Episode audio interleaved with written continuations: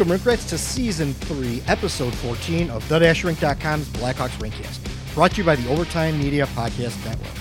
Your sport, your team, and your time. And as always, we're also brought to you by our friends and founding sponsors at puckhockey.com. That's P-U-C-K-H-C-K-Y.com. Check out their new lines. Throw some rink wear in the cart, too.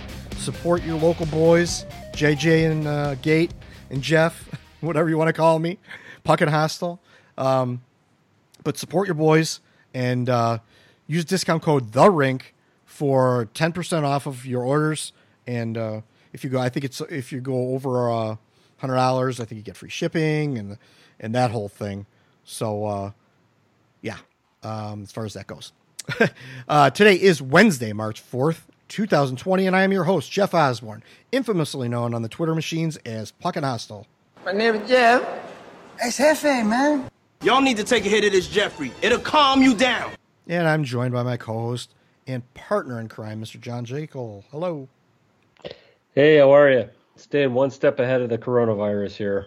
Yeah, no kidding. It's affecting. For the time being, anyway. Yeah, funny you bring that up. It's affecting my life and not not necessarily directly, but uh, indirectly affecting a lot of stuff going on. Oh, Or- yeah, me too. Or stuff that's not going to be going on. Right. Um, yeah, but uh, we are. They're the two biggest dickheads in the world. Pretty much. Yeah. So here we are. Uh, the Blackhawks uh, on a three-game win streak, uh, which is you know it's par for the course for the Blackhawks. Just when you know they lose three in a row, they'll come back and win three in a row, and then they'll lose three in a row. It's been kind of the, the regular thing. We talk about this a little bit more, but our guest today, uh, which you'll hear a little bit later, is Jimmy Greenfield, formerly of the Hawks beat from the uh, Chicago Sun Times or uh, Tribune. Tribune, sorry, Tribune. Sorry, Jimmy. Uh, he was with the Tribune. He worked with the Red Eye for a while. Uh, he's been a longtime follow of mine, and him and I have you know corresponded back and forth for years. When I didn't even realize that he worked for the Red Eye, we just would talk Blackhawks the years, and he's always been really cool and uh, down to earth. And uh, so we, we we recorded a really nice piece with him. I think uh, we had a lot of good discussion. We didn't agree. We didn't all agree with everything, but it was all you know. It was nice. It was, it was a nice little back and forth. So that'll Yep. be coming shortly in a little bit. But for right now, the Blackhawks um, again they're on their three game win streak. Uh, right now there's 16 games remaining. They're 30, 28, and eight. Uh, 60, I think 68 points. I think I updated that. Uh, seventh in the Central still, 24th overall still. They haven't moved up, even though they've won three games. They haven't moved anywhere in the standings, which is part of the problem because when you don't, you know, when the, when you don't win, uh, or, or when the situation doesn't happen so that you win, all the other teams lose, so you're gaining ground. But some of these other teams aren't losing, and Right. uh, or at least losing at a pace where the Blackhawks can actually make up ground. That's the that's the real problem with this whole playoff fever mentality. Is uh, you know not only do the Hawks have to win a lot of hockey games between now and the end of the year, but they have to count on four or five teams that are ahead of them right now losing more than their share of games. I mean, they're the Hawks are still you know five six points behind um, two or three of these teams that are in their way, and uh, it's um, and especially with three point games. Um, there's a lot of three point games this time of year. It's just really really hard to make up those points. So. Uh, I'm gonna keep uh, being a downer on this whole playoff uh, love train, but uh, it's uh, it, the the odds are not good. This time, says Seabrook, you'll get nothing like it. That's the playoff hopes right there. That's- You that's nothing pretty like- much it. I mean, they're not that. I, I meant to bring this up with Jimmy, and, and I, I, I kind of got sidetracked, but they're just not that good a team. They're not Right. a good enough team to be able to make a run like winning three out of every four games for you know the for you know the, the, the remainder of the season. They're just not that good. And really, the also, what does the playoffs get you? It gets you swept in the first round. That's what it gets you. Right. So it's like you know, just accept it. Uh, it is a stale situation, unfortunately, but it's not going to get any better by them making the playoffs. That's that's not going to happen. I think, yeah, and I and I think we talk about it with Jimmy a little bit, and and I I think what what fans really want and why the playoffs are so important is they want some validation that the team is getting better. Um, And the truth of the matter is, is that you know I'll fight. I'll argue this till till the end of time that this this team is not dramatically better than the teams of the last two or three years. It's just not. No, it's not. It's Um, almost carbon copies all- for three straight years. you know, and if they luck out and get a little hot here right at the end and, and found some through through tremendous luck to become the second wild card, it it doesn't it doesn't really show the kind of improvement that you want in this organization because you know the the formula that they're fol- that they're following of keeping around this highly paid and aging core and then trying to grow you know the next generation and and it's all going to magically come together and they're going to win a Stanley Cup next year. That's not going to happen. And um, you know they've gotten themselves into this mess now and you know we talk about it with Jimmy so I won't get into it but um, you know it doesn't there there's there really is not any validation that would that would come from the team squeaking into the playoffs and then getting absolutely crushed in the first round.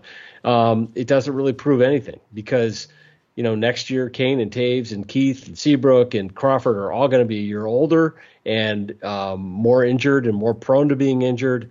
And um, the young guys are not going to are probably not going to improve that much. Um, so um, you know.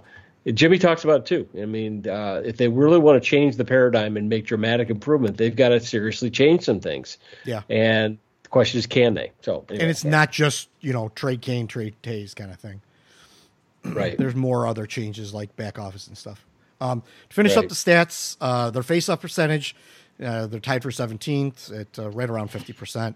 Uh, their PK is seventh, which is good. It's you know commendable. They're in the top third of the league, uh, and uh, but their power play 28th, uh, really bad. Um, it hasn't gotten any better. Uh, their uh, goals for 19th, their goals against 20th. It's all bot, basically bottom third of the league. Uh, their shots against has not changed any. It's basically the same. They give up 35 and a half shots a game, which is by far the worst in the league. Yeah, that's not good. Yeah, and then their possession and their more advanced metrics. Their PDO is 101, which basically means that they're shooting higher or they're shooting higher uh, shooting percentage and save percentage than their opponents, basically, in a nutshell. Yeah. And uh, the uh, their shot metrics are almost less than the league, 25th and 27th, with shots uh, and uh, unblocked shots, total shots. Their high danger save percentage, though, again, uh, just like the PK, in the top third of the league, and uh, that's Yeah. partly because of what Robin Lehner did here, and uh, now Corey Crawford is continuing to still do. Uh, their and their their five on five save percentage is is also in the top third, which is uh, can be expected based on you know those two guys you had playing for you all season long. Yep. Uh, at 92 and a half, uh, which is 925. It's really good. So that's that's where they sit right now. In that uh, whole thing. They had a couple of uh, smaller moves uh, that we didn't mention last week when we were kind of more uh, focused on the, uh, the the trade deadline and stuff. But uh, they did claim Nick Seeler off of waivers from the Wild. It's not a big deal, but it's a move they made. It was kind of curious because it's like it seemed like they, had, you know, I know they got rid of Erik Gustafsson, and that was you know that, we saw that coming from a mile away. But there's plenty of defensemen. There's ten defensemen, probably. Uh, I, I'm just going off the top of my head.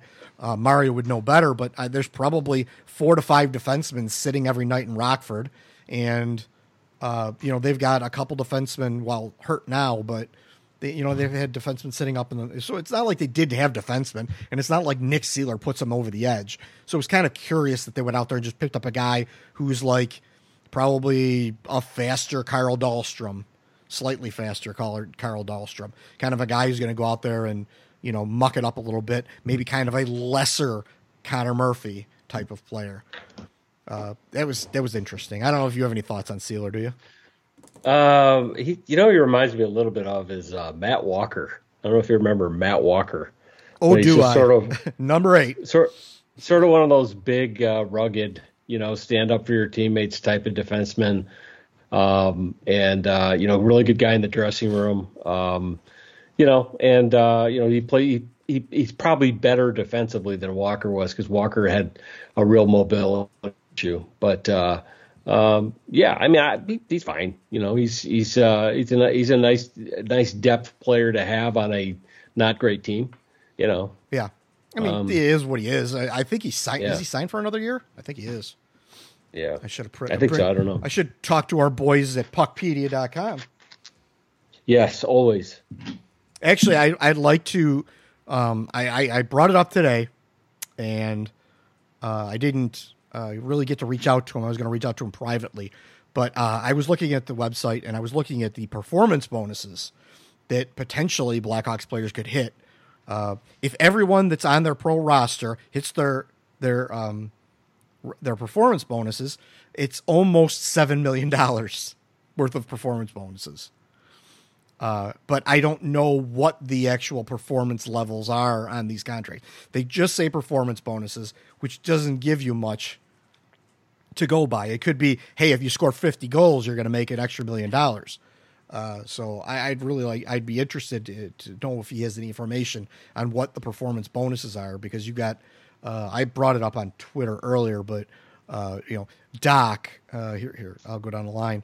Uh, Dach, uh, Nylander, uh, let's see who else, Strome, DeBrincat, uh, Highmore could all get uh, performance bonuses, and Strome and Dach would be two and a half million dollars of performance bonuses each. So that's five million dollars, and uh, then uh, yeah, on the defense, Boqvist and Carlsson Yeah. could get uh, some. Yeah. but I don't. I I thought that the performance bonuses, if there wasn't a whole lot of money, or I, I think they were, I thought they were pushed to the next season's cap, but uh, I'm not. I'm sure. not sure about that. Yeah, I have to, we have to ask him on that. I, I thought that's what, what it was. But if that's the case, then you've got potentially, you know, it may only be a million dollars, uh, you know, with with uh, with with what they are, uh, but still, it's a million dollars of.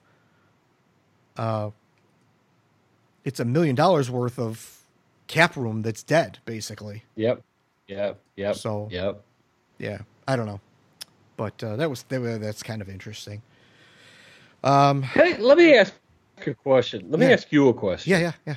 Let me ask you a question. Ask me, bring it Yeah, on. so, so Dylan, Dylan Strome had two goals Yeah. last night, right? Yeah, yeah.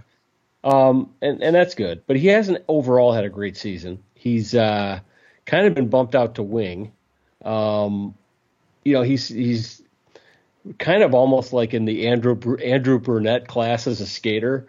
Um, eh, you know, do, do they do they do they want to really you know commit a lot of money to this guy um, when when money's clearly tight? Um, you know, I, I don't know. I mean, it's it's interesting. Do you, do you pay him like a center or do you pay him like a wing? Um, because those are considerations. So I, I just I'm not meaning to pick on Strome either. I think he's a good kid, and I think he you know he had a great year last year. Uh, but he I don't know. I, I just want I just he hasn't had a great year this year, and I'm wondering, um, you know, which is the real Dylan Strome, A and B. Um, you know, do they want do they want to pay him like uh, like he's going to be great? You know, um, my thoughts on that were that while he has not had the greatest of season, um, He's restricted too, right? yeah, He's yeah. restricted. When I compared his stats from this year and last year and the pace he was on, granted he's missed time with uh, injuries and stuff, so he's not going to hit the numbers he did last year. But the pace he was on was for uh, really close to what he did last year compared to comparatively true. like DeBrincat like is cons- like half as far as goals go, and so like a, maybe less than a third of uh, or less than two thirds of what you know what he was last year. So he's not playing a horrible year, but he is definitely not producing like he was. You know, i- at least the impression is that he's producing it, it consistently like he was last year. Now, going back to your question, you're asking me a question. Um, I think, and this is my theory, and I don't know if it's right. Uh, you know, but this would, this is how I could see, you know, how we put ourselves in the in the head of Stan Bowman is that they feel that part of Alex DeBrincat's success has to do with Dylan Strome being his center and being his buddy, being his, you know, Jake and Elwood. And that they're going to do everything they can. They they brought him in for that partially for that reason, I think, and it worked out. And now the impression to this fan base and everything. And I know this isn't the way to make decisions, but I, I'm just trying to put myself in their head. Um, is the impression that the fan base is, is that Strome and DeBrincat go together like Kane and Toews go together, and that you got to keep them around and you got to pay them, uh, and maybe even more so now because of the fact that DeBrincat um, is having an off year, and he's about to make six million dollars next year for the next three years, and you can't have him have a year that he had this year next year. That's my kind of thoughts on that. Yeah. And that Okay. and that Strome is the best option. They think that Strome might be the best option uh, to keep him around and make that work. Yeah. So, yeah, that, that's my thoughts on it, and I have no basis or any in, inside information on that. That's just uh, how I feel on that. So, Yeah, I think you know, and re- restricted free agency gives the team a little more latitude to, uh, you know, not make a, a you know a full scale big money long term contract commitment. So, um, you know, maybe they could take a little bit. You know, it it it allows it gives them a little latitude to wait and see. You know, so yeah, and and they could hardball him, and honestly, I don't think it's the, the the end of the world that he's having more of a down year, or at least the impression is that he's having more of a down year, because I think the Blackhawks can use that in negotiations to try and keep his salary down. yeah, You know, it's Yeah. as, as shitty as that can be, but yeah. So all right, um, the Strome thing, uh, the Seeler thing, uh, Andrew Shaw and Zach Smith were shut down for the season. Shaw's not a big surprise. He's kind of gone the way of Corey Crawford from two years ago, where he disappeared and no one talked to him. Uh, he, he it didn't seem like he was anywhere close to coming back in the lineup, so that's fine. Shut him down. Um, especially you know based on you got to pay him for like the next three years or something like that, two years. Uh, Zach Smith, uh, first he had a hand injury, and then it was uh, back surgery. I think he had. So, uh, not Yeah. big, not big losses, big salaries, or big salaries comparatively uh, for the for their position on the team. But yeah, you know, I don't, I don't I, who knows if Andrew Shaw or Zach Smith uh, are going to be with this team next year. So they could yeah, you know, they mentioned buyouts, or uh, Jimmy mentioned some buyout stuff, but like, you know, you can only buy out so much. You're still carrying Yeah. some of that hit. So, Yeah. at some point, it might not even be worth it. uh, Brandon Hagel was recalled and then returned the same day, never made the trip. So, I don't know what's going on with that. Uh, but that does count. Uh, you have a limited number of people you can call up between the trade deadline and the end of the season, and that does now count for one of their call ups. And he never even uh, made it out of Texas where they were. Uh, so I don't know what happened there, but that's kind of a curious thing.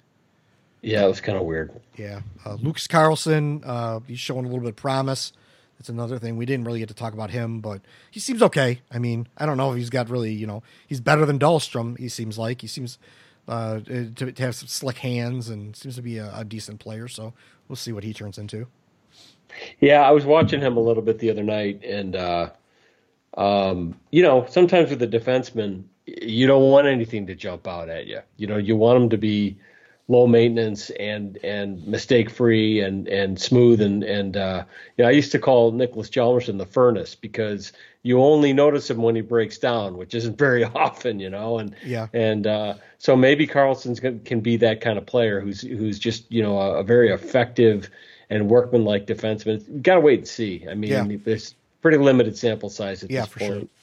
I kind of wanted to see him, and I don't know how they would be able to pull this off, especially in division. But uh, pick up Jonas Brodin. Uh, I, I Oh, yeah. he could be Yeah. like that guy, that next Hjalmarsson kind of guy, uh, and and could help that defense, help anchor that defense.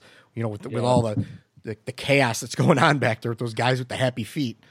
Yep. He he might be able to normalize that a little bit, but uh, you know, Yep. like but uh, who knows? I don't think they could pull it off, but I'd like to see it. So, uh, is the season? Uh, and the last thing I kind of wanted to bring up before we go to break uh, this is the season kind of ends. Uh, you're gonna you're gonna you're gonna hear things about you know college players uh, coming around. Uh, the biggest one, of course, is Ian Mitchell. Uh, our boy, you know, Aaron has covered him at length. Uh, but he looks like he could be a pretty good prospect. He's doing really good in college. But the bottom line with him is, is you're not going to see him this year. because his college season is going to end after the Blackhawks season ends. So that's not going to happen. And the same is probably going to happen for Evan Barratt. Uh, you're probably you know you're not going to see that Blake Hillman, uh, Dennis Gilbert thing where he burn they burn a year off their contract, uh, you know in uh, in Chicago because you know their college seasons are probably going to end after the Blackhawks season ends because I think the Frozen Four is like a weekend after uh, the Blackhawks last game or something like that. So if I look correctly. But yeah, those are players who maybe next year may uh, you know be Rockford players, or maybe Ian Mitchell could you know potentially uh, sniff the NHL a little bit. Uh, I'm, I'm not going to put too much expectation into the kid, but uh, you know he's kind of a maybe maybe a little stronger uh, version of a of a Boqvist possibly, but uh, who knows? Uh, you know. Dylan Dylan Sikura was the great trade line trade Yeah, deadline I mean- acquisition, and he was lighting the NCAA up, and now he can't get out of Rockford, and his brother's outscoring him. So Yeah, I know when I say this, it, it makes Aaron Aaron's uh, head want to explode. But you know, I, I'm I'm a believer that the the jump from uh, college hockey to pro hockey is is steeper than a lot of people uh, realize and appreciate. And uh, you know, I you know that there's this natural expectation people have that these guys are just going to matriculate right out of college and become really good NHL players right away.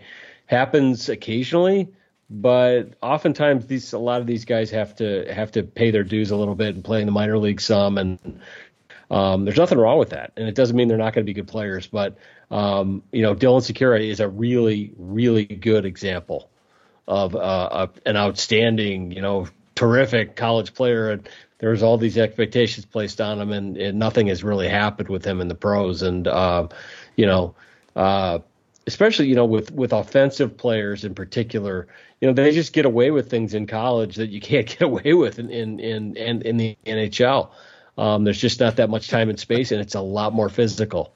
Um, and uh, so we'll see. I don't want to place any expectations on Mitchell. Just let's give him time you know and and uh, he's not he's not going to come in and save the team next year it's extremely unlikely so let's let's just let him uh, develop at his pace and and uh, you know be a, a piece of the picture down the road I could see the smoke coming out of Aaron's ears right now.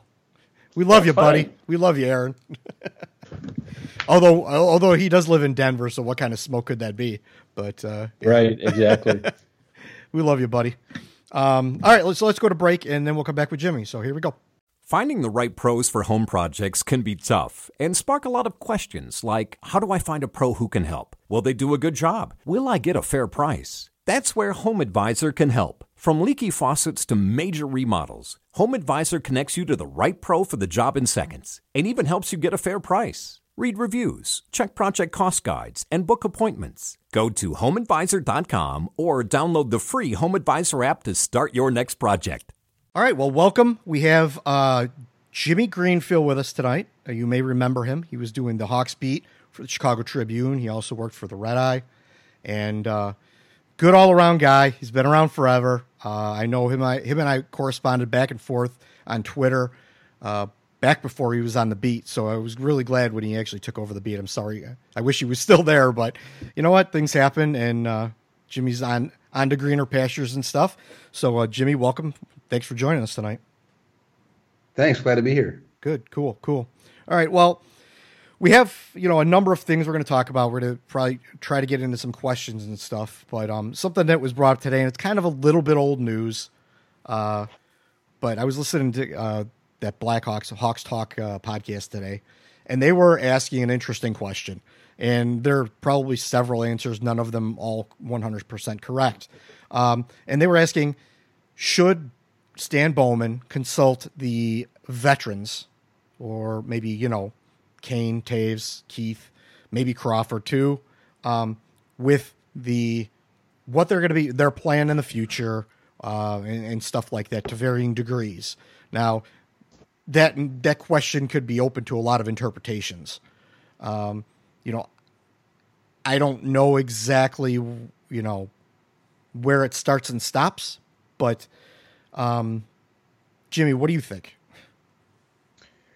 Well, I, I, I think it's a pretty broad question. I, I don't think the question and the concept is meant to be, you know, are you going to check in with Kane and Toews before they pull off trades, it was generally, do you want to talk to the two most important players in the organization, two most important people in the organization, really, about direction? And it, it, it I think it makes sense to, to check in with them. Um, but I think Stan was kind of just making sure that everyone knew that he's calling the shots and he's uh, uh, not going to be going to them for permission to do anything, uh, which of course he shouldn't do. And and you know, I mean, I think I forget what Kane exactly said, but he was he was responding to that idea, and I think he said, yeah, you know, I'd like to have my give my put my two cents in.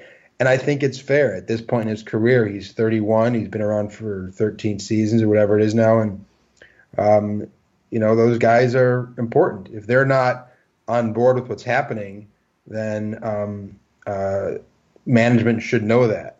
So it's it's an it's an interesting conversation to have, um, especially since they're they're signed for four more seasons, uh, and they're not and they're not going anywhere. And you know the Hawks have, you know, I mean we we could talk about the the general state of the organization, but they're they're probably not going to be much different next year, uh, unless right. that cap really goes up to 88 million like they announced today, which is probably not going to happen. They're not bringing in, you know, a huge free agent. They're not going to be able to do a lot. This this the team we see now is probably very similar to the team we're going to see next year, and that probably is going to drive Kane and Toews crazy. Yeah, I, I, agree. Now to clarify a little bit before I throw it over to you, John. Um, Bowman made a comment about the you know this kind of this subject, I should say, saying, "Listen, those guys, their job isn't to run the team, set up the team, whatever the case is.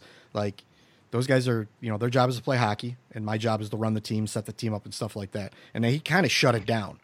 Uh, they had actual sound clips of the players, uh, both Toews and Kane. Uh, I found this little interaction kind of interesting, and I'll, I'll, play it, and then John, I'll let you give whatever uh, you know you want to say about this. But uh, here it is. So it's okay. it's about six seconds or a little longer than that. So here we go. This is them kind of uh, talking to Toews about you know what happened at the deadline and post you know Lehner and uh, Erik Gustafsson trades. So here. So was it, did the trade upset you then? I mean, because you did want him to stick around for a long time. Listen, I mean, I don't know what you're trying to get me to say on that one, but I think, um, like I said, I'm not really commenting on on the direction. Um, it's not really up to me to talk about.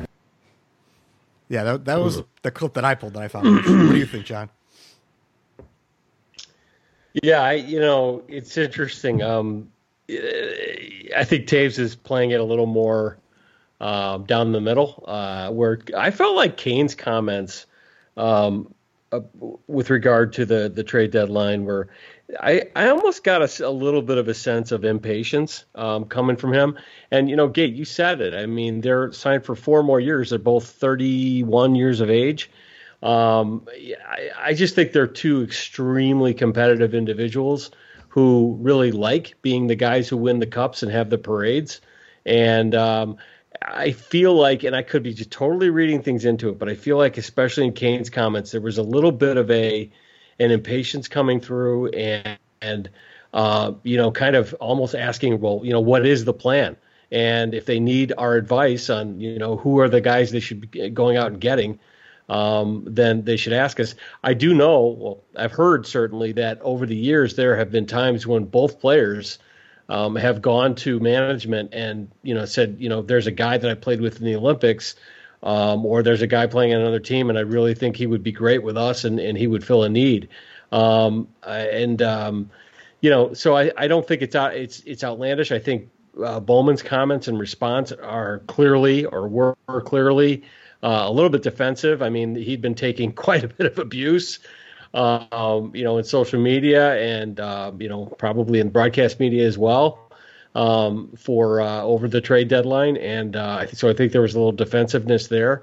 But uh, you know, I, I would watch the situation with Kane and Toews, and, and, maybe a little more so Kane than Toews in terms of uh, you know this this impatience with where the because Jimmy, you said it, and you're right. I mean, they're locked into so many of these long term big money contracts that uh, they just simply don't have a lot of flexibility to dramatically change this team unless you know they get a guy to waive a no movement clause. And then you know some some things could change pretty dramatically. Um, uh, so it's it's you know it, stranger things have happened in sports and in hockey um, you know we we forget sometimes that Wayne Gretzky was traded a couple of times and uh, I, I, believe a couple of times at least once um, and um, you know these are these are things that uh, are I think bear watching I'm not predicting anything per se but uh, you know, it's just it's just you know the situation next year. You're right. I mean, this the, it is not going to be a dramatically different team.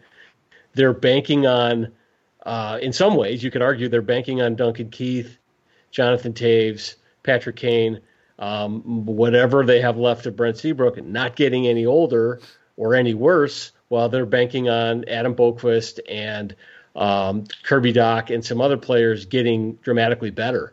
Um, and uh, one of those may happen. The other one probably won't happen. And uh, you know, but this is this is the uh, the approach that the organization has been committed to now for at least a couple of years, if not longer. And um, you know, I think I think fans and and even players, even veteran players, have every right to question whether this is the right approach. Um, but um, you know, in the in the case of the veteran players with the big contracts, you know, uh, their contracts are in some ways are part of the problem. so it's there's no easy answer. Yeah, there was when they uh, when they were talking about it, they were all over the place like this. They were they were to the point where they were saying like, well, you know, Jeremy Jeremy Colliton should know the pulse of the players and what they think and who the players are that are that are hard to play against and things like that. And uh, if he doesn't know and they can't go, you know, he's not in constant contact with Bowman giving him this information, then what is he doing? And kind of thing. I mean, it wasn't that harsh, but um, they were going that far, and then they were saying things like, uh, "Well, that you know, I don't know if they should, you know, really be asking, you know, Toews and Kane their their opinions of the coaching staff and how they're doing."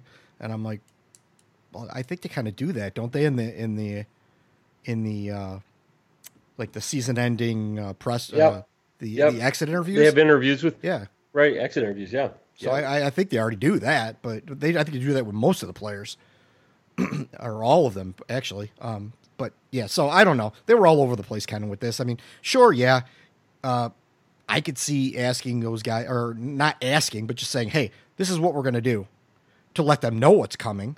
I don't, you know, they may or may not be happy. Uh, we we also heard that you know last year they may have been upset that uh, Bowman didn't bring in something to, to help them out to for that playoff run. So, uh, yeah, we there's several stories going around about uh, you know how those two may or may not feel and and and then the whole situation. So I just found it kind of interesting uh, and, and a decent talking point. Yeah, there's there's no chance I would say that that uh, Kane or Toews are uh, who are the two players who would need to go to really blow things up. I don't think there's any chance they're going to go. However, um, that's pro- pro- partially because um, I mean John McDonough would never allow it, and um, whether or not Stan Bowman would even consider it is I think I think he probably has considered it because I think he's the kind of guy that covers all his bases. Um, and whether or not that's the way to go. Maybe he wants to do that, or he's thought about doing that and um, uh, and I think it'd be a bad idea to not consider what you could get for these guys. Toews is different. Toews, you know, you'd have to you'd have to keep some of that contract. He's obviously very very good hockey player. He's, he's not Patrick Kane. The mm. problem with those contracts to begin with is paying two guys twenty one million dollars yep. the past five seasons isn't isn't a, a huge overpay, but compared to what the other teams that have remained competitive, the Penguins and the Bruins, who have paid their guys, you know, Crosby's getting eight something. You know, the Bruins don't pay anybody over seven. You know, that's played a huge role in the Hawks' inability to um, stay competitive, having to trade away talent where other players weren't able to do that. The Hawks did a pretty good job of acquiring talent, but as we all know, a lot of those players are no longer are no longer with the organization, and, and that's right. because they had the salary uh, problems. And uh, you know, you know, linking up Kane and Toews with the, with the big money was an was an issue. Yep. We we actually got into a, a, a, discussion. I actually I actually started the discussion, and I actually I kind of bowed out of it. But uh, about the uh, the Lehner thing, uh, about him going, and my feelings on that, and I kind of I kind of felt like there were some innuendos in, in, in some of the coverage by the media that like they were kind of maybe kicking him in the kicking him in the back on the way out the door. Not very blatantly, but I kind of just felt like maybe you know they were kind of uh, blaming him uh, because he was outspoken or because he had discussed it in the media, which he was already asked about. He was asked about several times, and he just answered the questions uh, honestly. And uh, I didn't get I didn't get that sense. I mean, you're saying that when he left, the media kicked him when not, he was leaving all. because I, he'd spoken about his contract. I think I think that there. Uh, well, some I did hear some questions that uh, you know if if that was part of the reason because he was so out because he was outspoken. Uh, if that was part of the reason why they decided to stay with Corey Crawford and not go with him. Uh, you know, it, there's a lot more to it than that. There's, you know, his contract is going to be considerably more. Uh, he wanted, uh, you know, from what I heard, he wanted more of a seven year deal, but maybe as the, the stories came out, that uh, maybe he only, you know, would have accepted a three year deal. And now I heard Bab Boyle say something about that. Um, you know, they didn't want to do any more than a two year deal with him, which I don't. It, it, doesn't make a whole lot of sense to me because he seemed to be asking for a reasonable amount of money for a goalie of his caliber, and you know who could have probably been around for a couple years so they could develop someone else in the organization. Because the chances that you're going to be able to go out and sign another free agent or anything like that uh, of his quality down the road, you never know. Uh, goalies yeah. are such a weird, weird thing. They're they're they're taboo, and you know, one guy, one team's backup goalie like Scott Darling goes to another organization, start, you know, is a starter and can't do it, and that happens a lot actually. So, you know, goalies are taboo. Yeah. You had a known quantity of, uh, you know, a player you know works in your organization wants to stay here is take, you know, isn't gonna isn't looking to grab ten million dollars a year, maybe seven and a half or seven.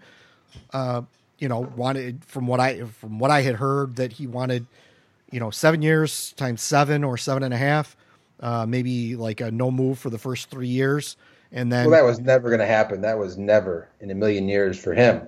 You know, for somebody who, uh, you know, is I wouldn't say I don't trust him, but he's not he's not one of the guys. You know, he came into the organization on a fluke.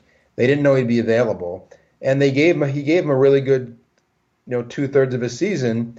But you know, if, if they didn't if they didn't if they wanted to keep him around next year, he'd be on the team now. They didn't have to trade him. You know, a second round pick is valuable, but it's not that valuable that you trade away a guy that you that you think of as your um, as part of your future. And but but ultimately with him, I think it had to do with the money that they think they can get by the next two seasons.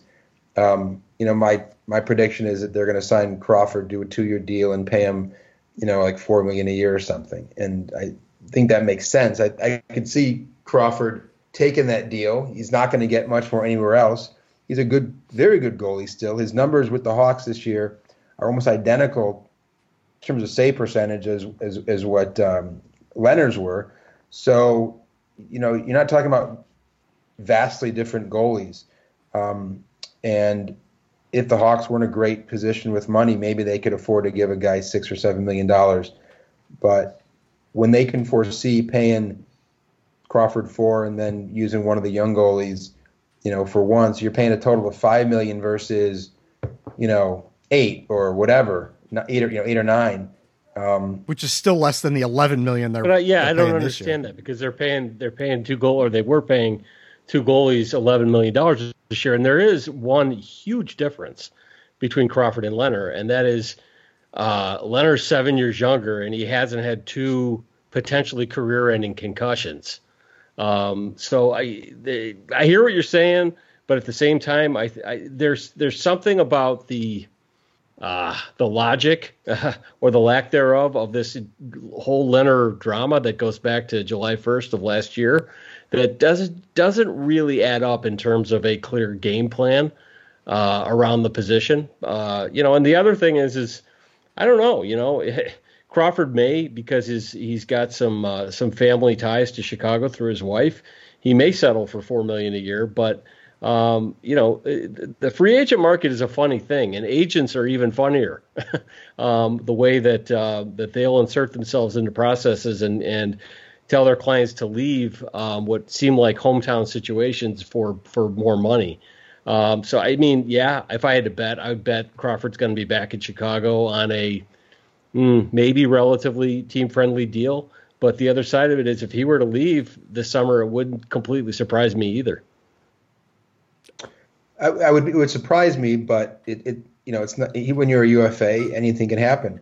But right. when you think about what team is going to bring in Corey Crawford um, to be their starting goalie, coming in with at least a perception of you know long term issues with concussion. Um, I don't I don't I don't I don't buy that that that because he's had concussions in the past um, that he's more likely to you know go down again. You know, he, he you know the first the first one was was sort of uh, harder to understand. We never really knew when he got hurt, and that whole issue with that season was was really strange. Last year was you know he got barreled into and and hit his head in the post, and anybody gets a concussion from that. This year he's been fine. He's been healthy. He's going to play in what I think 45 or 50 games in the end, roughly. Um, I well, I'm going to respectfully disagree. I mean, there is a fair amount of clinical evidence that once you've had one or two concussions, you tend to be more susceptible to them. Some guys, Sidney Crosby, really good example.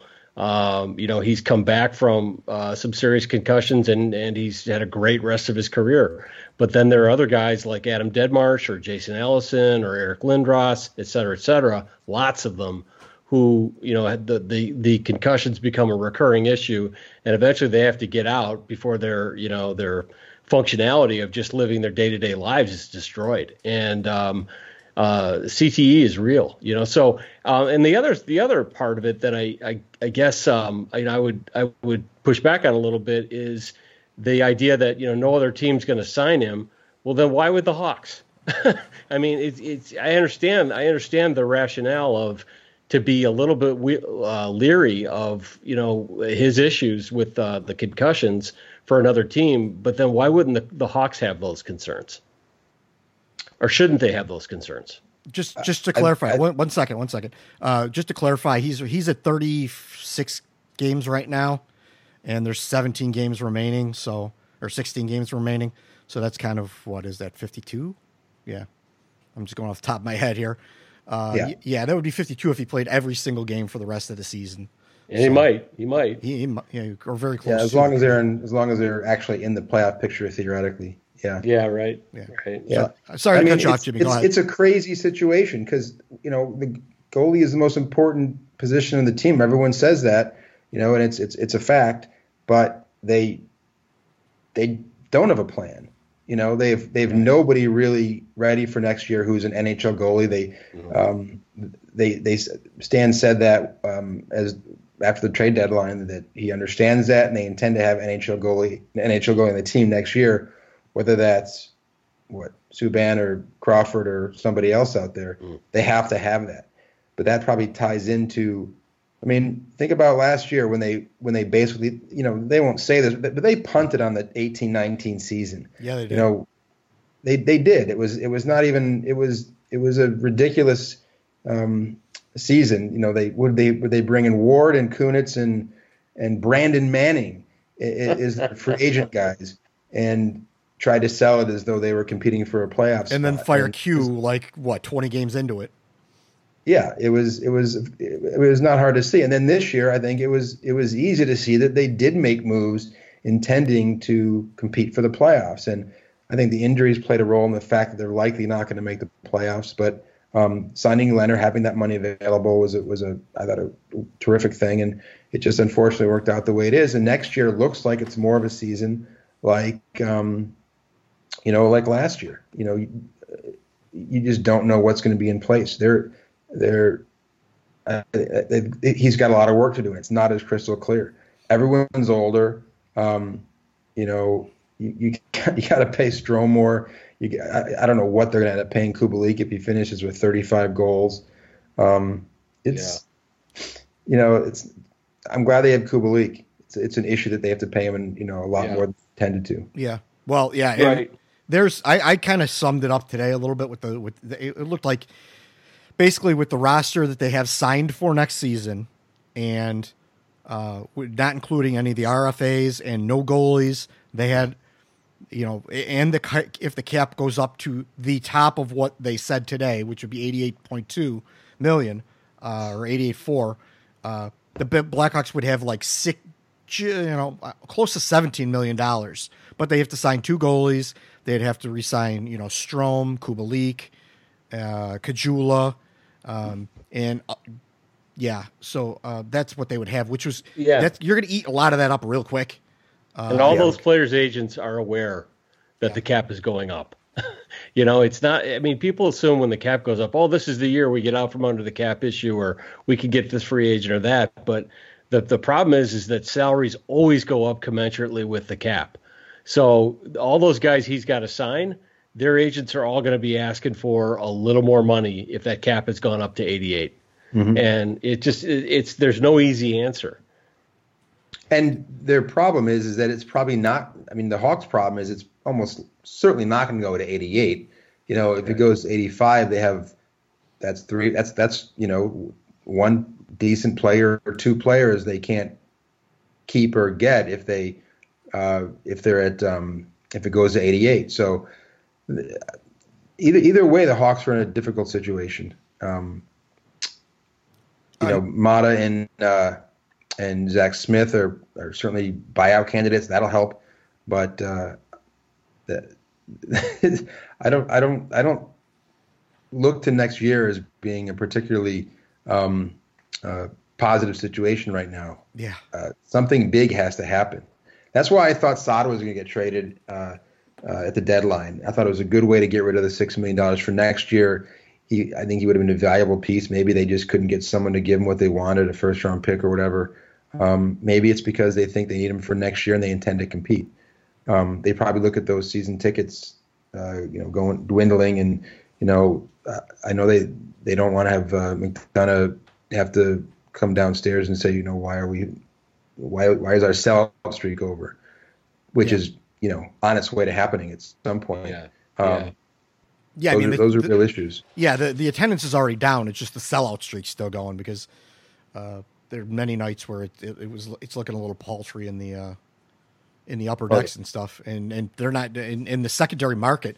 Someone uh, I think it was Ben Pope posted yesterday uh, that you know some of the tickets were going for like under twenty bucks for the game last night. Wow. Yeah, weekday games you can get in for ten to fifteen dollars now. Yeah, you I mean, weekend games are still pretty, you know, pretty decent price. You know, I look into taking my kids um, now that I have this time.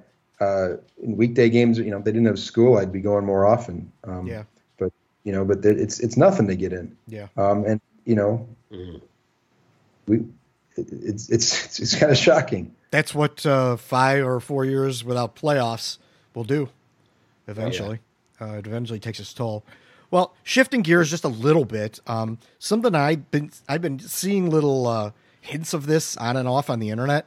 I just kind of want to get some opinions on this because I don't even know what to think about this. Uh, but uh, the, I, I hear these rumors, or at least I see people in, uh, insinuating that uh, Stan Bowman secretly signed a five year extension with with the organization. I don't know anyone super credible that uh, has has kind of said that, but it's just a weird thing that I've seen several times that um, doesn't seem to like make a lot of sense based on where this organization is and the you know how the fan base looks at uh, Bowman because to some degree they are going to take that into a you know into account.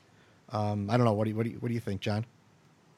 Uh, I have not heard that, but uh, um, you know, it doesn't. No, it doesn't make a lot of sense to me. But um, I think sometimes uh, if if y the way I would broadly characterize some of the uh, personnel moves of the organization, since really since 2015, is that they they're they, they can be called. I think they can be called a little arrogant at times in terms of the uh, the assurance that all of their guys are the best in the game and by God, they all have to be paid like the best in the game. And Jimmy, you touched on that a little earlier with regard to comparing, you know, how Toews and Kane are paid versus how Malkin and Crosby are paid. Not a huge difference, but enough of a difference that you look at it and you go, that's a that's a, a decent depth player that the Hawks can't afford because of that difference in those salaries. And you know, were the Hawks to have extended Bowman for five years, to me it would be like I, I just think that that it, it it smacks of an organization that really doesn't that, that just is so inwardly focused and and self-absorbed that they can't see that you know Bowman's track record really since 2015 I mean you can make the the argument about three cups till the cows come home and I'm not going to get it I'm not going to re- relitigate that now but um, the the truth is is 2015 his track record is not great. So how do you how would you justify a five year extension. Yeah. I don't know. I, but I don't know because the, this is the same organization that's paying Brent Seabrook seven million dollars a year until he's 65 years old. So yeah. you know, I don't, I don't know. Yeah, Jimmy. Now yeah. let me add this in for you, Jimmy, uh, because we don't really know your thoughts on you know Bowman, whether he should stay, whether he should go. So you can add that in as well uh, on top of this. Go ahead. Well, uh, I I have heard those things before. I've heard credibly credible uh, from credible people that he w- was given an extension. Nothing that I've confirmed, but um, it so it doesn't wouldn't surprise me terribly if it's true. Um, I highly doubt it's five years. That, that would surprise me greatly. As far as as far as him, whether he should be fired or not, I think it goes to what McDonough has said is that people need to be held accountable, and that's what it comes yeah. down to. And you know, I think it's a it's not it, it shouldn't be complicated. When yeah. you when you go three years without the playoffs in a league where it's very easy to make the playoffs, um, uh, over a period of time. I, I, did the I did the number of teams that have not made the playoffs in the last three years. I think it's not more than six or seven teams, maybe even fewer now.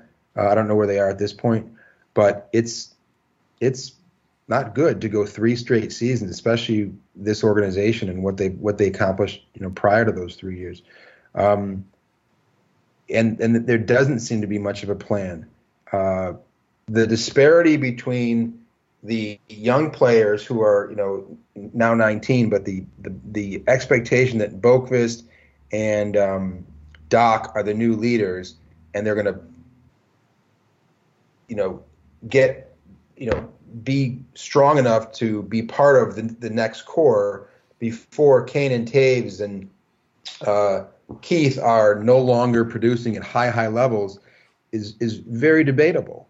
Um, there need to be players who are producing in the in the middle, and they don't have that. They don't have the, right, right. the third and fourth line play, uh, players that that other teams have had that the Hawks used to have, and the inability to, to you know, to inexplicable sort of sticking out, sticking with David Kampf. This organization loves David Kampf.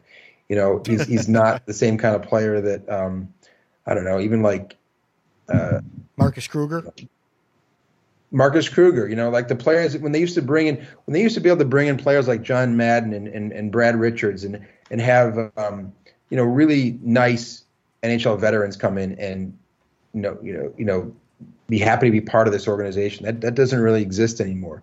Um, you know, Chris Kunitz in the final year is not the same thing as Brad Richards when he was what 31 or 32 or something um, to help them get over the hump. So, uh, yeah, but the, you know, should should Bowman go? I'm not I'm not a I'm not a fire Bowman guy but um, I wouldn't be surprised if he was, and I wouldn't be um, unhappy if he was to see somebody else get a shot, yeah. as long as it's an Al MacIsaac. Nothing against him personally, but they, yeah, they agree. if they're gonna if they're gonna fire Bowman, then they they need to bring in, um, you know, somebody with with new eyes. Yeah, I agree. I agree. Yeah, it, it, John, I know John agrees completely with what you were just saying about that, especially with MacIsaac and stuff. Um, uh, my opinion, and this is I got no inside knowledge on this, but I've kind of been impressed, at least with the body of work that Mark Hunter did in Toronto and stuff, and his ability to be able to develop players through a system, which is something the Blackhawks weren't always really good at. Drafting a guy, working him through the, you know, it was like the guys that came straight, you know, the guys who worked out like Brandon Saad and Andrew Shaw basically stepped into the lineup almost day one maybe they played a half a year in Rockford or something like that, but there wasn't really much in the way of development there. Those guys just kind of were good. And, and as far as like developing players, like they had a really hard time, you know, developing Teuvo Teravainen. Eventually he turned into something, but it was taking a long time. They weren't developing him. They were playing him in weird situations. And that's just one story of the many over the years. So I'd kind of like to see a guy that could come in, get some young talent, get the most out of it instead of, you know, and if you want to bring in a you know an AGM that, that, that that's a cap guru and can handle that stuff too, then all good and well. But um, you know, kind of a different, clean approach. I, I, agree with you on that. Some fresh eyes in, in that regard. Uh, that that would be my ask on that for thing. So. Yeah, I think you know um, there are a lot of really bright minds out there working in hockey. Um, you know, many of whom are known to uh, you know, people in the game. Uh, but uh, I, I don't know. I think if you start every day and end every end every night, you know, sort of feeling like you've uh, you've assembled the uh, the uh, the champions of the universe, if you will, or the masters of the universe in your organization, and nobody else comes quite so close. I mean, you're you're you're you're never going to really be able to, you know, just passionately investigate that and and perhaps find somebody who can who can help your team. Um, i realize I'm being a little sarcastic and harsh, but um, I, I, you know, I've been fortunate enough to meet and work with some people um, recently who are uh, involved in uh, other NHL organizations, and uh, you know, the bottom line is, is some of those teams in particular have had a lot of success the last few years, and um, you know, one of those individuals told me because um, he knew that I was uh, a, a Hawks fan. And he, he told me point blank they, they need a change in management. Um, and uh, they need to really rebuild um, and you know it's so it's I don't know I you know I also feel like sometimes Bowman is unfairly singled out because I feel like it is a corporate and committee driven front office I don't think there's any secret about that I think when people start really zeroing in on McDonough as a problem I think that's when you know the the protestations come out that um, you know, Stan Stan works independently, and nobody nobody's looking over his shoulder. He he does everything he wants on his own. But you know, the stories that we've heard over the last several years is that's not the case at all. That one of the reasons the Hawks move so slowly is because they have everything has to be cleared through a committee, and McDonough's involved in it. And I think those individuals therefore should be accountable for the decisions, not just Bowman. Um, but again, that forces Rocky Wirtz to to ask some hard questions um, about the organization. And um, you know, I, I, just think fans need to need to to realize that uh, it is not Bowman making decisions in a vacuum. It, it isn't. Um, and um, right. you know, they could they could get rid of him and get somebody else in there, but it, the results could be very similar. you know, um, and uh, it's it's again it's it's um we don't know and you know I, I'm not going to claim to know the whole story. I just I followed this team closely. I've heard some things over the years, and what I see tends to uh, bear out you know some of the things that I've heard, and and the that's a, that's what I was just talking about. So I'm gonna stop now. yeah. Yeah, I mean, yeah. Well, I guess we'll see. Um, I, I'm I'm a fan.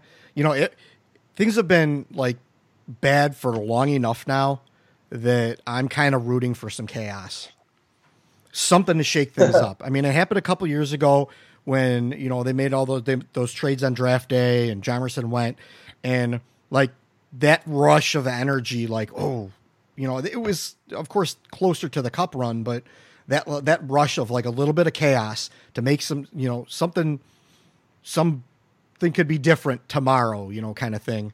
And uh, things could be considerably different tomorrow if if they did you know a couple moves like that, or or they traded a big name or something like that. I'm kind of in, I'm kind of looking for that. I'd like to see that. That would inject a little bit of excitement, maybe, uh, at least for me, uh, because things are stale the way they are, and I'm tired of stale, and I think the fans are starting to get tired of stale, and uh, so yeah, that's kind of my feelings on it. It's been a while since they've sort of just been lucky with getting a player who, um, you know, maybe DeBrincat's an example of somebody who uh, was somebody who was not supposed to be as good as he was and is really really good this year. I think is the aberration. You know, um, I think he's I think he'll score 30 goals most seasons. This is just a strange season with this shot percentage. But they need to start getting lucky and having some second and third round picks. uh, pan out. Um, maybe fourth round picks. You know, they've the you know when they were able to have Saad, you know, draft him, turn into an immediate producer, an almost immediate producer. You know, Shaw into an almost immediate producer. Um, Hjalmarsson was not supposed to be a top player. He was. They haven't had that happen in in recent years. Um, they've got a little bit of a um, cushion now with. I think Dach's gonna be better next year. Boqvist's gonna be better. If some of these players who have been having good seasons in Rockford, but don't look like they're core players by any means, step up and can be part of the team and be good players, you know, then they don't they can have cheap talent for a little while and and get a a little cap relief. That's been the problem is that they've had to fix problems by spending money as opposed to just letting the young guys come in. Yeah. yeah. The, the the the two that they fell ass backwards into were Panarin and now Kubalik. Like those were just, you know, that was like sent straight down from the gods uh, that they were handed those two players basically for nothing. Well, true for nothing, but but I don't think it's it was not it was not a fluke. Though that was a product of really good European scouting. Like, you know, they saw yeah. they targeted him. They yeah. I don't think they knew Panarin was going to be a future MVP and be as great as he was with Kane, but they went and they got Panarin. You know, they that's the product of I think it being a pretty good organization on that at least that part of the team. Um, in um, Europe, yeah, for sure. They do do they do scout well in Europe. I will agree with that. But so, all right. Well, I don't want to hang too long on this this whole thing. Um, more kind of recent news is the uh, three game winning streak. They actually uh, uh, finished up last night by beating Anaheim pretty convincingly, even though their uh, Anaheim was out shooting them for a good portion of the game. Uh, but they did beat Tampa in Tampa, which is you know that's commendable in uh, Florida. I mean, you could debate whether that's commendable, but they're they're you know a borderline playoff team, and uh, of course they have a pretty good coach and uh, good goalie, and, and and seemed like you know be pretty talented. So, uh, but they you know Blackhawks have, are on a three game win streak. I don't. Uh, I, I, still they're not going to make the playoffs. I mean, that's just the bottom line. They could win some games here or there, but they basically have to win out, and while other teams all lose out, not completely, but for the most part. They've win right. like probably what th- uh, four out of five or something like that, and uh, you know a lot of teams are going to have to fall. They're going to have to lose because the stupid loser point and stuff like that. They have to lose in regulation uh, for them to really uh, you know climb considerably. But um, there are some positive things uh, that have happened. So what what are your opinions, Jimmy, on uh, this this lace, this recent play for the team? It's just enjoyable to watch them play uh, effectively, even though the chances of making the playoffs are, are pretty much nil. I mean, for them to get in, they would have to win maybe 13 of the last 16 or get whatever 25, 26 points. They're just too many teams above them for all of them to then play 500. It has it has to go perfectly, beginning with them playing at a at a, at a pace they haven't played the whole season, um, or in you know, years or in or in, or in years, yeah.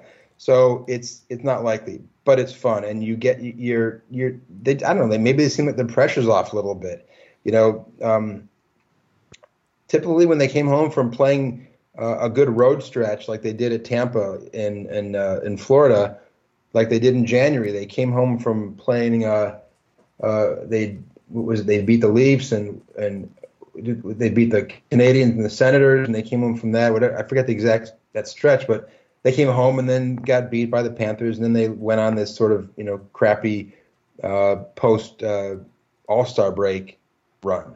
Yeah, they had they had a good game against the Ducks. They came out and just all of a sudden they put four on the on the on the on the board in the second period, and and you know where who is this team? You don't you don't you don't see them erupting like that. Um, you do see Boqvist and, and Dach playing at a at a more um, comfortable level, and these players are important. You, you know, you see you see more overall contributing to the to the uh, to the lineup, and who knows if there's something to just having one starting goalie and not having the team worry about who's playing every game. You know, they've just kind of settled in, and uh, it's you know we get you get to watch fun hockey for a month or so, hopefully. Um, but you know, every time they do this, every time they go on a little stretch, it takes one. First of all, it's been three games. I'm not talking about like an eight-game winning streak. Yeah. Um, if they when, when they do this, then they go and they lose a couple games in a row. They should if they you know what if they lose the Red Wings next week? Then you know everyone's going to be you know killing themselves. So um, it could go away as quickly as it as it arrived, and they can't have a stretch where they uh, where they lose two or three games, and they certainly can't lose to the Red Wings or lose to you know um, any of these weaker teams.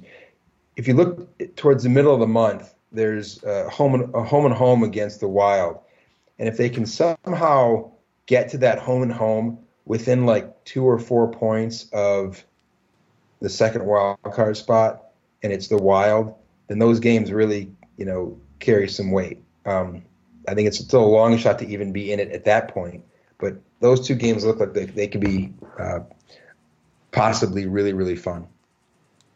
Yeah, it I, it is nice to see them scoring goals, and having you know, so and the young players playing like they are. That move that Dach made yesterday, that's spinorama, and he's made Yeah. a couple nice other other plays Yeah. that shows that he's he's gained some confidence this year.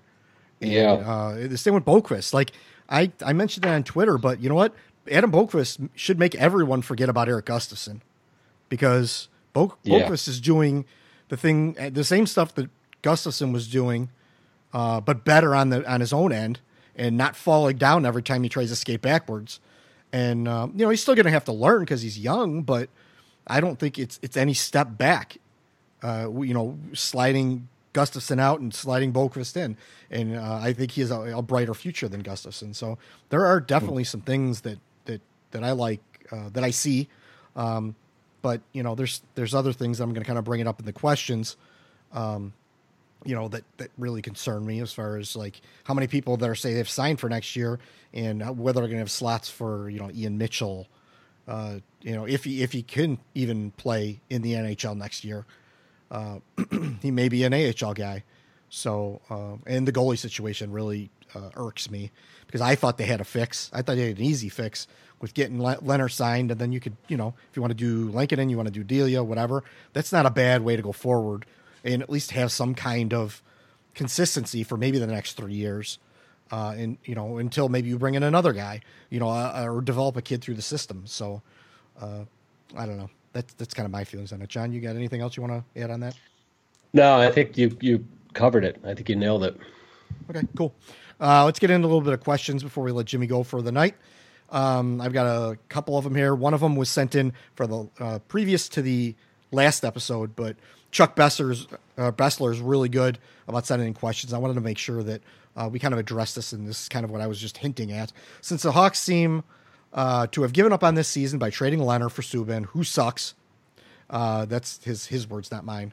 Uh, do you think the Hawks split the time between the two goalies, or even rest Crawford and play Subban more to help them tank? Uh, clearly, I guess you know that it shows that that's not happening.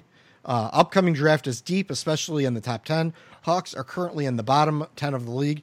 Don't you think management wants to win themselves out of it? Uh, I, I sarcastically, yes, I think the, that the management does, you know, want to win and this rah rah playoff push kind of thing. Uh, but uh, as far as the goalies go, um, and the draft is deep, it would be nice if they could have gotten maybe a, a first for Lehner or Gustafson, and uh, like the rumors were, you know, come on to Carolina, uh, that they could have gotten one of their firsts and uh, maybe you know had two first round picks, which would have been nice. Um, there is that Askarov. We have talked about him a little bit, the Russian goalie, who's probably going to be the best goalie prospect uh, to have come through the draft in quite a long time, and what could potentially go in the top ten ahead of what Spencer Knight went last year. Uh, so um, you know he he's something. And then uh, let me add into this a little bit uh, when you guys take this from here. The Sorokin, the uh, uh, Mm. rumors that we heard on uh, uh, you know draft day or I'm not draft day, deadline day, where it, it looked at uh, or the day before where it looked like the Blackhawks had acquired the rights to uh, the best goalie in the KHL, who was a Rangers prospect, uh, and Islanders prospect. Or Islanders, yeah, Island- Islanders. Sorry, Islanders. Islanders. Uh, I meant to say yeah, both New York teams, but yeah, uh, who seemed to be the guy that they were going to bring in, and they were going to have Varlamov, you know, be his you know tutor for a couple years until he could take over and that whole thing. But the guy is lights out, you know, the best goalie in the world outside of the NHL. Um, r- which would have been a huge thing for the Blackhawks if they could have pulled it off. Apparently, you know, even uh, some reputable uh, was it Dreger that uh, that said- Dreger was Yeah. the guy who went out with it. Yeah. yeah, he went out with it and then he, he retracted it. And even the, the players in Russia were told, or at least were under the impression that the Blackhawks had, had acquired his rights as well. So, I mean, that was another option. Those would have been, those two options would have been something that would, would have been like, to me, I'd have been like, okay, Lehner would have been a really good option, but these aren't so bad because there's a future, there's a plan, there's some kind of direction in this. So, um, John, I'll let you start and then I'll head over yeah it's hard to it's hard to uh, really you know speak emphatically on this because you know those are rumors and um, who knows how much there was to them. Um, you know the Sorokin deal in particular. Um, you know eh, but you know I, again i mean if it is true that they were actually trying to make a significant move for a guy like sorokin um, uh, you know it's funny. You just hold that up against the fact that ultimately what they got is malcolm subban. Um, so if so there is some evidence that they were trying to acquire a, a young goalie. Um, you know, Subban was a first round draft pick. Um, I think a lot of bloom has come off of that rose um, over the last couple of years, but uh, That's the you know, stand. I- that's the stand thing, right? Fail, Right. Failing uh, first round draft picks from other teams, bring them in and see if you can get a new thing, something new out of them. Yeah. So, um, you know, it does speak to the fact that the, that the organization is acknowledging um, a, uh, a, a a hole or um, a need uh, for uh, a you know sort of a, uh better than AHL, uh, but perhaps not uh, quite ready to be an NHL starter type of goalie. Um, and uh, you know, but the, then the question becomes, okay, so you did this and you got Subban. Um, he's not playing. Um, there's you know some talk that he may not have much future with the organization. So again, I don't know. It's all rumor. It's all innuendo. So it's really hard to to speak. Uh, you know, really uh, uh, some, uh, emphatically on it. But at the same time, um, I don't know. Um, I, th- I think that uh, you know this is a team, in my opinion, because here's the deal: if Adam Boqvist becomes everything we think he can be, and if Kirby Dach becomes everything we think he can be, but they're surrounded by um, you know uh, not not very great supporting cast, David and no other and no other players of their caliber. This isn't going. They're not going to lead any resurgence. Um, they need more high draft picks. They need more of those kinds of guys. If you look where Winnipeg has drafted or, or did draft for several years, um, and they got those guys like Laine and Morrissey and um, Ehlers and and uh, just you know there's there's a long long list of the of the guys that they've gotten.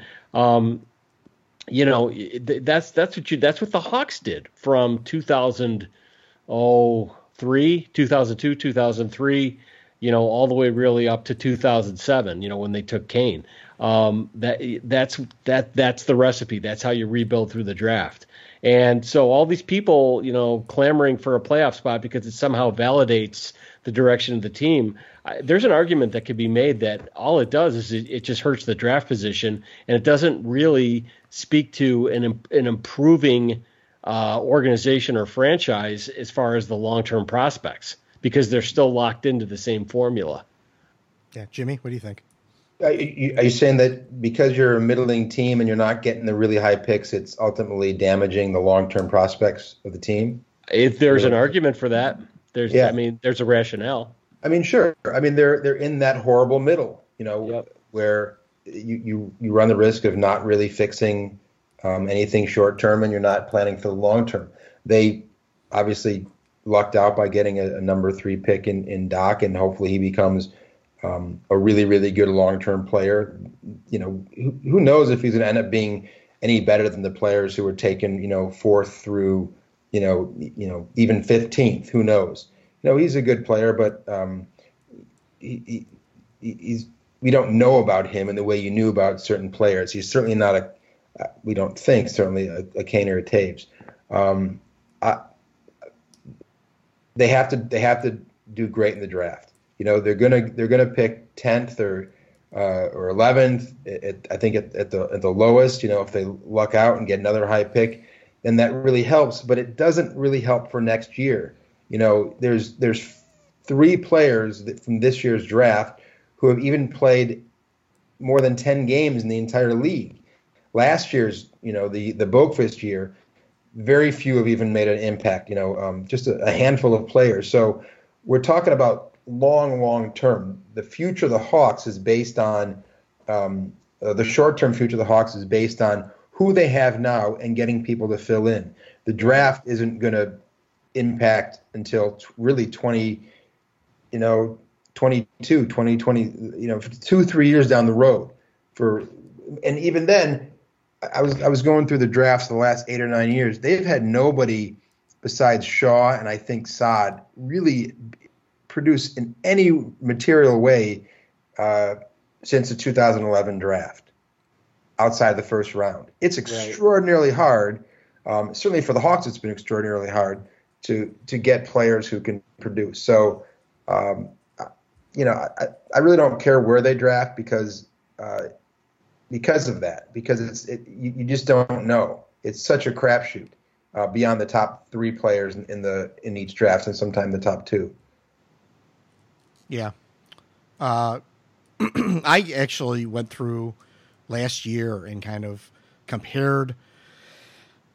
You know the draft picks the Blackhawks have had, and I just basically used NHL games played because there was really no metric to use um, uh, based on, uh, and I compared Stan Bowman with pretty much uh, the GMs in his you know in his uh, division, his cohorts in his division, and uh, you know the, there's this misconception out there that Stan Bowman drafts great. He's a really good drafter. And I never agreed with that, and I kind of proved that in my little thing that I put together. That you know he was about average, nothing great, uh, not horrible, but um, again, you brought it up. You know, it's there's not a whole lot of guys who have come through that system or been drafted that uh, you know since 2011 or uh, you could even say 2010 2009 that actually worked their way up through the system and became significant players in the organization uh, some yeah. of them you know played third line fourth line kind of guys uh, T- Teravainen of course you know we mentioned him earlier but you know you got like you know, Ryan Hartman and but then you get strikeouts like Graham Knott and uh, you know several several like that as well. So yeah. Uh, I'm I'm going to give you like one or two more questions, then we'll let you go. Um, let's see. Uh, this is a good one. It's kind of off uh, the Hawks topic, but it's you know something we could talk about. Um, not Hawk specific, but the thoughts on the Kassian suspension, Zack Kassian. Uh, I mean, last time I kicked a coworker with a, with knife shoes, I got more than three weeks off without pay. So I'm wondering if I should file a grievance with HR for wrongful termination. That was from Boomer GWC on uh, Twitter. Um, I, I, think based on the way the, the Department of Player Safety works, I think we got seven games. Um, I I'm not uh, hating on that. I mean, it was a dangerous play for sure. Uh, you can't be, you know, launching your foot at someone uh, anywhere towards where you know chest, neck, face, anything like that. But we've seen that mm-hmm. happen, you know, accidentally. It happened last night to Johnny Boychuk. Um, right. It, it, should it should be suspendable. It should be you know, it's not a play that should be accepted. And uh, but I don't know that uh, you know more than seven games based on anyone that's gotten uh, suspensions in the in, in the last you know recent future or recent past. Uh, I don't think seven games is uh, too little. Uh, I think it's probably right around the right the right area. What do you think, Jimmy? Yeah, yeah. You kind of look for consistency is what you're looking for, and and that seemed like, like it was kind of on target. I don't I don't. It wasn't a. It wasn't like he took his uh, skate and tried to slice off somebody's. Uh, you know, it, it wasn't. You know, it wasn't like a you know stick to the head. It was it was dangerous. Um, but um, uh, it, it it seemed commensurate with what what you know. First of all, Kassian's no angel. He's he's been through some of these before. Um, so seven games is probably more than you know somebody else would get if he, they'd done it, and I, th- I thought it kind of fit. I had no problem with it. I mean, yeah, I mean it's roughly like just less than ten percent of a season, right? Yeah, if you work the numbers. So yeah, seven games is a considerable amount, I think. Uh, John, you got anything you want to add to that? No, I, I kind of agree. I think, and I think the the really telling comment was uh, around consistency because I I think that the NHL player safety and and league discipline have, and frankly, sometimes the the on ice officials uh, they they struggle um, to uh, to you know be con- to be unerringly consistent in how they call games. I think they they tend to one off things.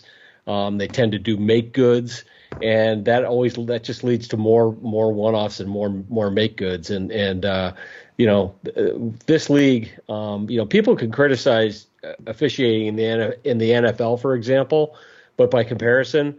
Um, officiating in the NFL has been dramatically better and more consistent than it has been in, in the NHL. And um, I think uh, so. I think that seven games is probably fine because it is consistent and it's it's setting a precedent and an expectation that everybody can abide by, and ultimately you're going to get better behavior from players when you do that. Well said. Cool. Awesome. Well, I think Jimmy, I think we're going to let you go for the night. Uh, you've been very uh, patient with us and You've been uh, very giving of your time, so we really appreciate you. Yeah, thanks, Jimmy. This has been a long time coming. So I, really I don't get to talk about hockey as much as I as I used to. So it's it's been great to sit with you guys and, and talk for the last forty five well, minutes or so. So well, I'm going to put you on the. Re- we'll have you back. Yeah, we're going to put you on the reoccurring list. So we'll be we'll be asking you to come on again. Um, be just, careful what you wish for. Yeah, yeah, no kidding. now we're never going to leave you alone. Well, I appreciate it. Thanks, guys. Yeah. Um, just so everyone knows, on Twitter, you're JC Green X, right? That's me. Yep. And uh, follow him. He's a good follow. Uh, always been really nice to me, so I really appreciate that. And um, have a great night, Jimmy. You too. Right. To you guys. All right. Thanks, Jimmy. Uh, that was great. Uh, we had a. It was. I, I, like it when, when when there's a little bit of uh, back and forth. People don't always agree on things, but uh, we can have a nice debate on it. So that was fun. Yeah. So let's uh we had a couple extra questions i didn't want to i didn't want to flood jimmy with all the questions so we had a couple other questions that kind of came up uh, that you know you and I can uh, talk about for a couple minutes, and then we'll get out of here for the night. So. Uh, our boys talking Hawks, uh, John and Jacob, uh, John and Jacob, I think it's Jacob, out in uh, Denver. They actually added a question about the Lehner debacle, subsequent return with Subban, uh, what the Hawks should do uh, or will do next year. we kind of talked about all that, kind of with Chuck's question. It was kind of all put in, and it was kind of with Jimmy mm-hmm. too. So I just want mm-hmm. to acknowledge our, the boys out in Denver that we we got your question. We hope that we answered your question. You got anything? Mm. We can add to that? No, okay. that's it. I think we answered it. Okay, cool. Um, Shawnee Cash uh, H uh, said, "What would be your top free agent signing this summer outside of Crawford? Not saying he would come, but Torey Krug would be on his on his list. Uh, I put together a quick list uh, on puckpedia.com. and uh, we talked about that earlier. Uh, some of the uh, free agents this summer, um, and you know, I don't know that the Blackhawks are going to be able to. It, you know, it could be like last year. They may get a trade. They may be able to trade or swap someone, but I don't see any big name. And contrary to what uh, a certain uh, blogger says, the goalie market is not deep this summer. So I'm tired of hearing that horse shit. Uh, that's just a flat out lie. The goalie market is not good this summer. Uh, you have Braden Holtby, and that's about it, other than Lehner and Crawford. So I yeah. guess if you call that a strong market, but it's the two guys you already had. That I, I don't, I don't really consider that a market. Well, the other thing is, is that the teams that those those two last two players are with are most likely to re-sign them. So really, the only guy who's potentially going to hit UFA, who you'd call a top shelf goalie, would be Holtby that's not a deep market. Um, you know, but speaking of you know the Hawks and any activity they would have in free agency, um, you know, I, I go back to you know, well, gosh, it was a long time ago now. It was about 12 years ago when the Hawks were going out and making big moves in the summer in free agency to get you know meaningful players who really who really made them better. Um, but the Hawks were a team on the rise then, and they had cap room. Um, the Hawks are not really what you would call a team on the rise at this point, as much as some people want to believe that. um, and they they could be a, a 12 months from now. They could be a, you know a team that really is looking to you know uh, uh, ascend um, and become much better. Um, but uh, the A, they're, they're not that. B, they don't have a lot of cap room. I mean, you know, free agents want to go where they can get money and where they can win um, and have a chance at winning a cup. So, um, and the other thing is, is with you know, if the if the Hawks can't extend Robin Lehner, um, who makes a lot of sense for them as a as a piece going forward, how can they then turn around and afford to sign you know sign guys in in unrestricted free agency, you know, at premium prices? It's let's get real, folks. Um, yeah, I mean, I, I, just don't think the Hawks are going to be players in unrestricted free agency this year, and maybe next summer as well. I mean, I think it's it's the draft you got to look at. Yeah, yeah. I mean, to, yeah, for them to cry poor this year and say they can't sign lehner for whatever he was asking, and then uh, thinking that this deep goalie market they're going to who bring in uh, Markstrom? No, he's going to sign in in Vancouver. Um, so that, that, you know he's not even going to make it. I guarantee he doesn't make it to free agency. Right. And right. you have you have what Holtby, Craig Anderson, Jimmy Howard. Like I'm not signing any of those guys. None of them. Uh, Holtby's 30 years old. Uh, you, you would you didn't you had problems signing a 28 year old goalie. Uh, do you think Holt Holtby's going to want more? Right. I mean, Holtby's going to get, a, and he's got somebody's going to pay Holtby a lot of money. Yeah, and he's got I, a cup. I predict. Yeah, and uh, you know, Halak, Khudobin, like Brian Elliott, Mike Condon. Uh, I mean, come on, that's not a deep market. That's just plain horse shit. It's uh, odds and ends. It, it is. It's bits and pieces. It's Cam Wards. It's a bunch of Cam Wards. Uh, yeah. do, you, do, you really want to go down that road again with the deep market? Shut up. I mean, uh,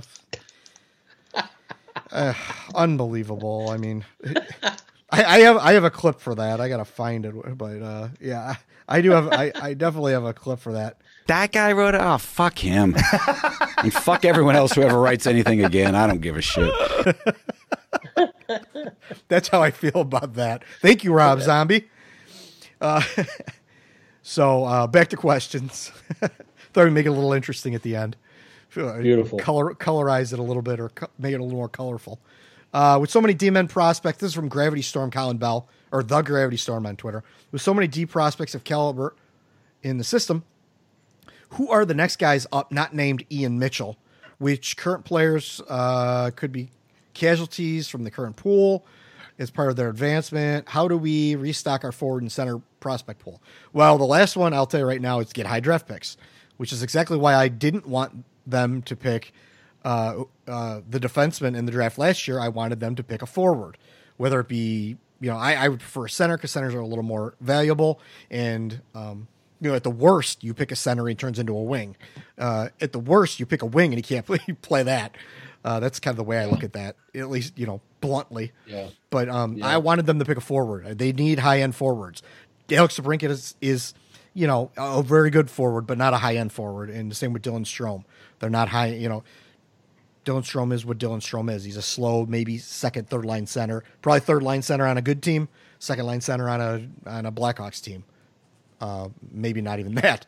So, uh, uh, but that's what they have to do. They have to get it through the draft. Uh, they're, and, and then of course they go out and uh, you know they go out and they pick up another defensive prospect after they pick up a defensive prospect earlier this year in Regula. Uh, I, I I don't understand this fascination with just grabbing defensemen. I don't know where they think they're going to be scoring goals from come three years when Toews and Kane are up. Uh, do they think that? Do they really honestly think that Alex DeBrincat is that next elite goal scoring? Uh, you know, Patrick Kane. Uh, if they do, they're going to be very disappointed. For one, No, he's not going to be Patrick Kane. and Kirby Dach is okay. Is you know, luckily they brought, Kirby Dach in, but they fell ass backwards into that, getting that draft pick. Otherwise, they were going to be picking in the you know the the what twelve range, and none of those players I've listed those off before. None of those players were going to make an impact with this team. Uh, you know, as far as like an elite level forward. Uh, and then they go on, like you said, Regula is a good a good prospect, but he's a defenseman, another defenseman, kind of in that same mold. This guy they picked up from uh, from uh, Vegas, uh, not as much of a uh, scoring forward or a defenseman, kind of more of a, I guess, responsible uh, defensive type uh, defenseman, but he's not going to be, you know, that next difference maker. So why are you, why are they getting all these defensemen?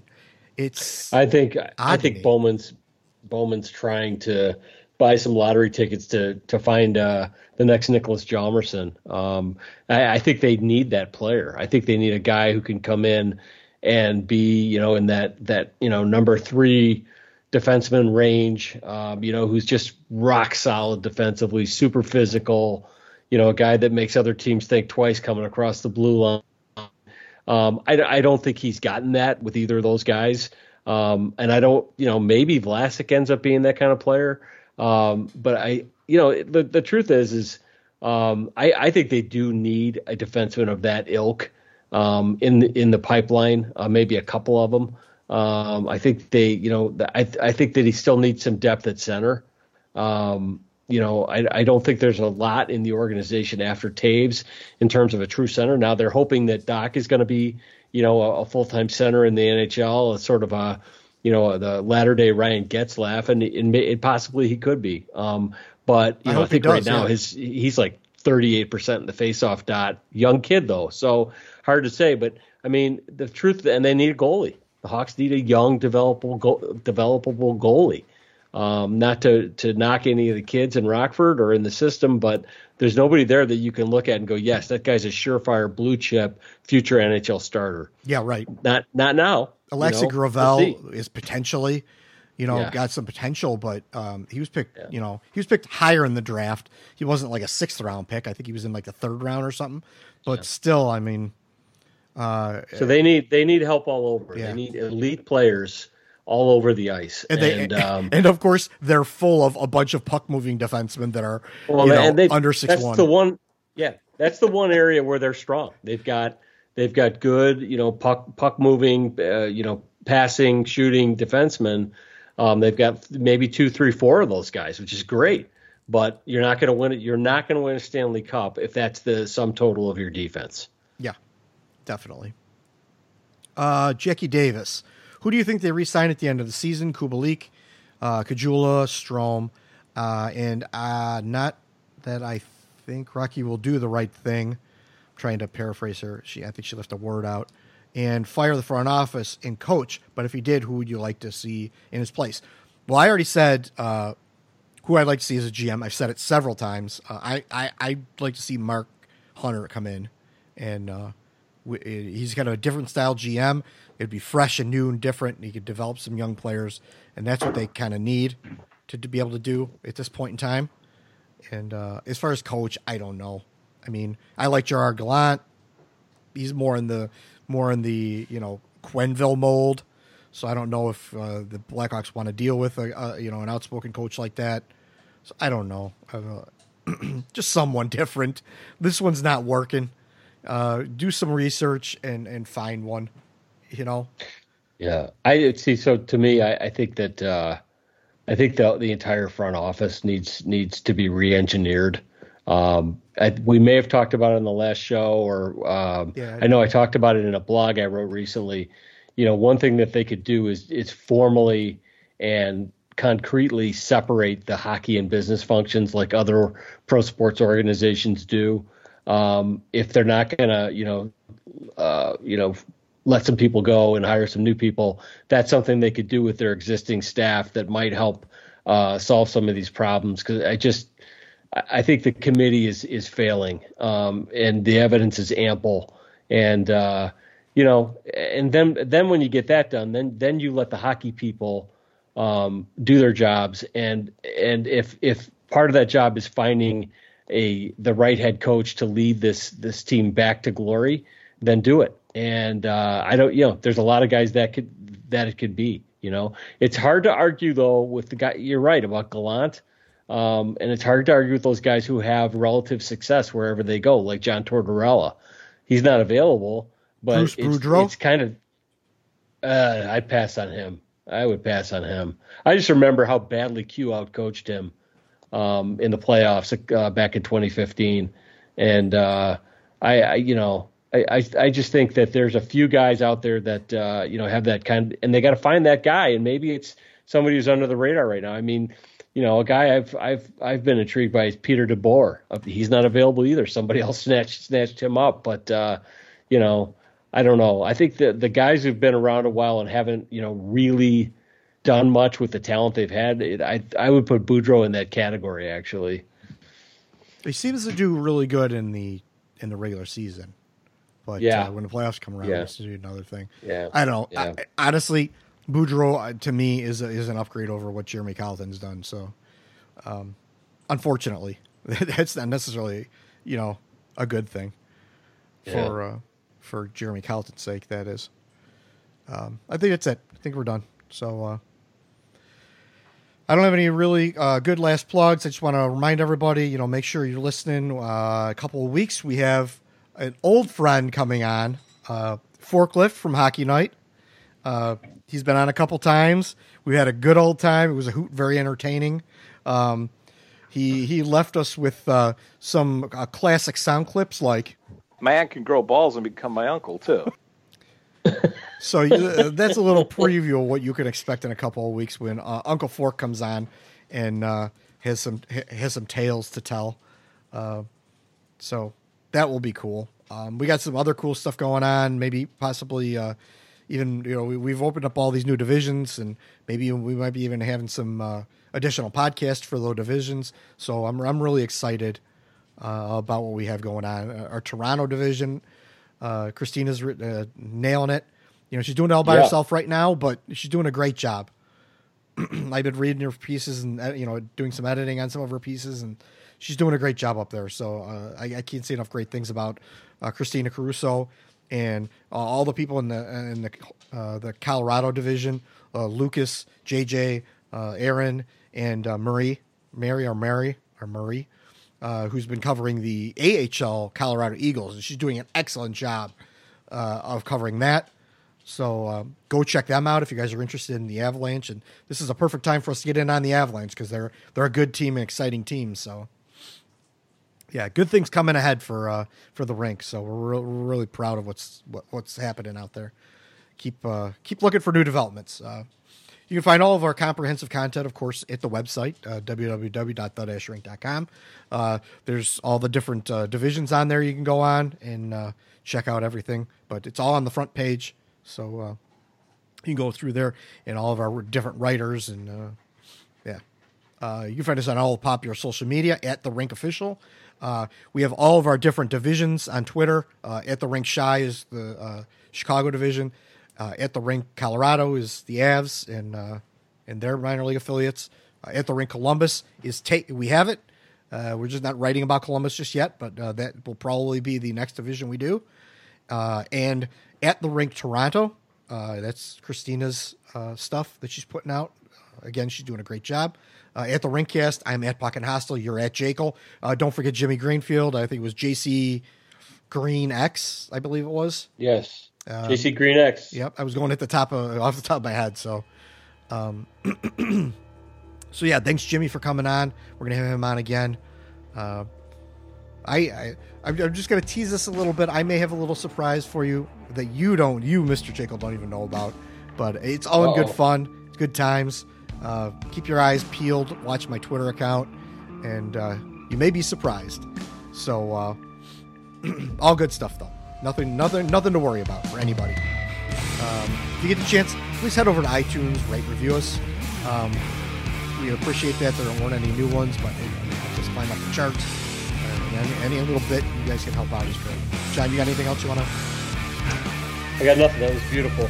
Cool. You summarized everything. Awesome. Yeah. I'm me talking my ass off tonight. All right.